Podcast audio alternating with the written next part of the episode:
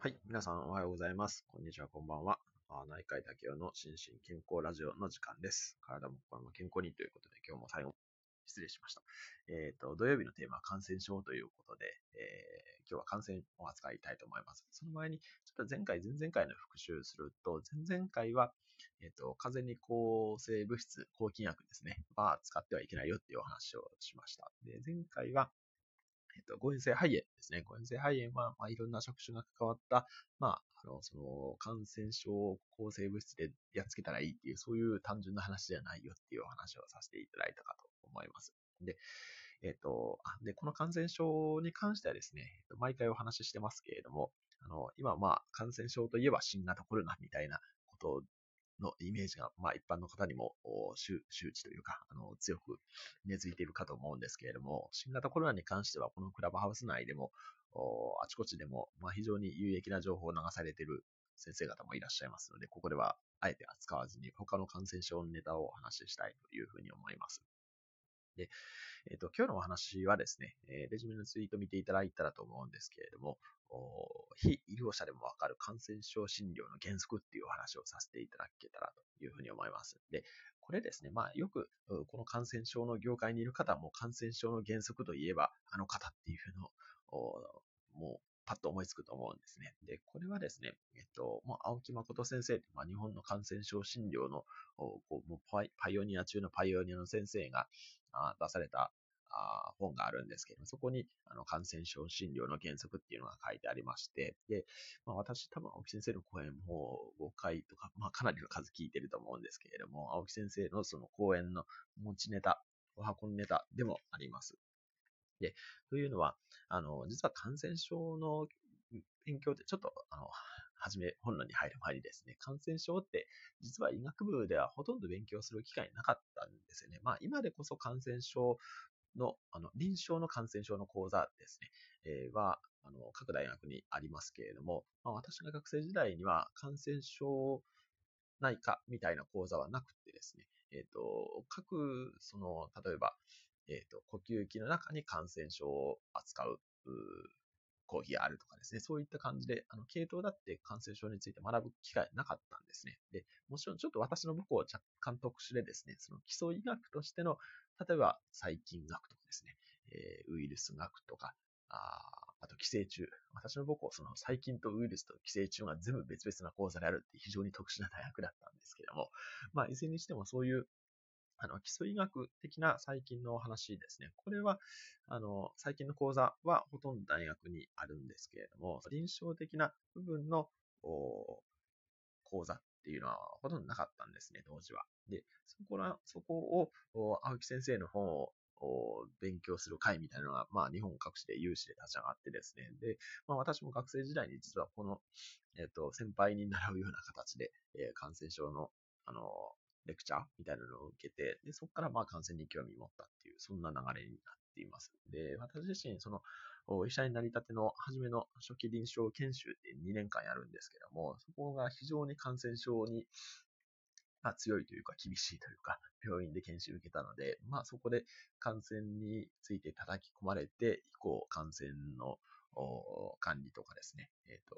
今 ICD っていう、ちょっと感染の資格もいろいろ取ったんですけども、今 ICD ってインフェクションコントロールドクターっていうのだけやってますけどね、えーそういうことで携わっております。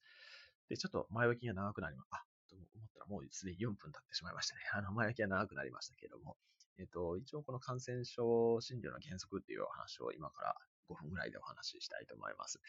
えっと、まず一つ目はですね、そもそも熱が、まあ熱が出たら普通感染を疑うと思うんですけれども、感染症かどうかっていうところが一番大事で、えー実は感染症以外で熱が出るっていうことも結構あるんですよね。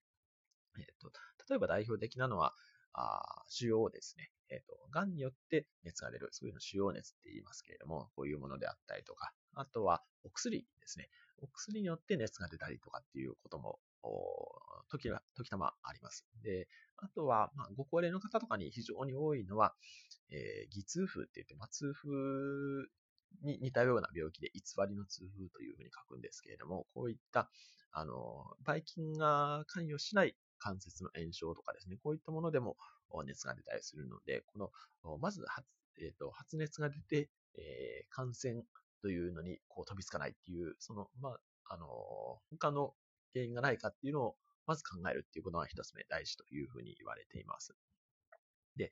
えー、二つ目はですね、じゃあまあ感染だろうというふうになった時にですね、感染してる臓器はどこなのかっていうことですね。これが非常に大事です。で、特にあこの感染症診療の原則っていうのは最近、ばい菌の感染のことを言ってるんですけれども、例えば肺炎ですね。肺炎って聞いたことあると思うんですけど、肺炎と尿路感染っておしっこのばい菌の感染症ですね。これは、まあ、後からも言いますけれども、全然起こしてるあの、感染してる場所が違いますよね。肺炎は肺。えー、尿路感染っていうのはおしっこ。例えば膀胱とかですね、え腎臓っていうおしっこを作るところありますけれども、ここに炎症が起きてるっていうことになるので、そのどこに炎症が起きてるのかによって、全然、えっ、ー、と、対応法が違うっていうことになります。で、えー、それに関連して3つ目ですね。えっ、ー、と、感染しているところが違えばですね、当然ですけれども、悪さをしているばい菌も違うっていうことなんですね。えー、例えば今例に挙げた肺炎と尿路感染っていうおしっこの感染ですね。これは、あの、全然起こす、えっ、ー、と、微生物が違うんです。悪さをする微生物。で、肺炎に関しては、あ肺炎球菌って聞いたことあるかもしれないですが、今ワクチンもありますからね。えー、肺炎球菌っていうのが一番肺炎の原因で、え最も注意しないといけない、起こしやすい、えばい菌ですけれども、一方で尿路感染っていうですね、おしっこの感染に関しては、例えば大腸菌とかですね、大腸菌って聞いたことありますよね。え、そういう腸内細菌って言いますけれども、こういうのがもう圧倒的に、え、その、炎症の原因になることが多いということがありますので、その、えっと、まあ、敵が違うというようなイメージですね。えー、起こしている炎症の臓器が違うと、当然ですけども敵も違うという、そういうことになります。はい。で、四つ目ですね。そうするとですね、敵も違うとですね、武器も違うんですね。まあ当然ですけれども、肺炎球菌に対する抗生物質、抗菌薬と、尿路感染、あの、おしっこの感染に対する抗菌薬は当然違うので、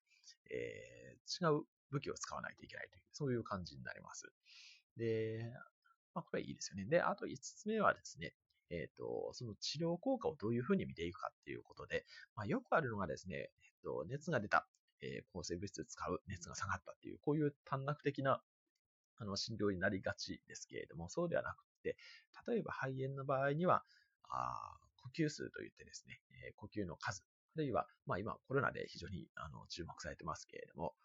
SPO2 って体の中の酸素を測ることができるんですね。そういうのの値が改善してきてるかどうかとかですね。まあもちろん、あの、自覚症状として、えー、息切れとかですね、痰が減ってるとか咳が減ってるとかっていうのも大事なんですけれども、そういったものを、で、評価していくと。で、おしっこの感染に関しても同じですね。その、おしっこの中のばい菌があ、ちょっと今日言い忘れましたけど、おしっこのばい菌って直接目で見ることができるんですね。そういうのをグラム染色っていうふうに言うんですけど、それでばい菌が減っているかとかですね。そういうので、えっと、治療効果を見ていくと。で、これよくあるのがですね、特に例えばおしっこの感染で腎盂腎炎っていう腎臓に炎症が起きる場合もあるんですけれども、そういった場合に熱がですね、結構治療を開始しても続くことってあるんですね。で、これは、あの、72時間ルールって言いますけども、おしっこ、その腎盂腎炎の場合にはですね、治療がうまくいっていても熱が続くっていうことがあるんです。なので、えっ、ー、と、こういう経過を知っておかないと、あれ治療がうまくいってないんじゃないかっていうことで、患者さんも医療者も不安になるので、例えば、あ腎盂炎で入院される方には、まあ、初めから3日間は熱続く可能性がありますけれども、治療うまくいってますので、まあもちろん治療うまくいっていることは他のことで確認はするんですけれども、そういうことを患者さんにお伝えしたりすることもあります。はい。というわけで、もう非常に、実はこれ青木先生が話すると、これだけで1時間半ぐらいお話しするんですけど、非常に簡単に10分でお話しさせていただきました。もう一回まとめると、えっ、ー、と、まず感染症かどうかを見極めると。で、感染している臓器はどこかっていうことですね。で、3つ目が、あの、原因となる微生物は何か、敵は何かですね。で、4つ目が使う抗菌薬は何か。で、5つ目が、治療効果の判定。この5つを、まあ、必ず見直しながら。で、どっか変なことが起きた時には必ずどっかの思考過程がおかしいんです。これはもう絶対そうで、えー、この原則から外れないっていうことが非常に重要です。はい。というわけで最後までご視聴いただきましてありがとうございました。また次は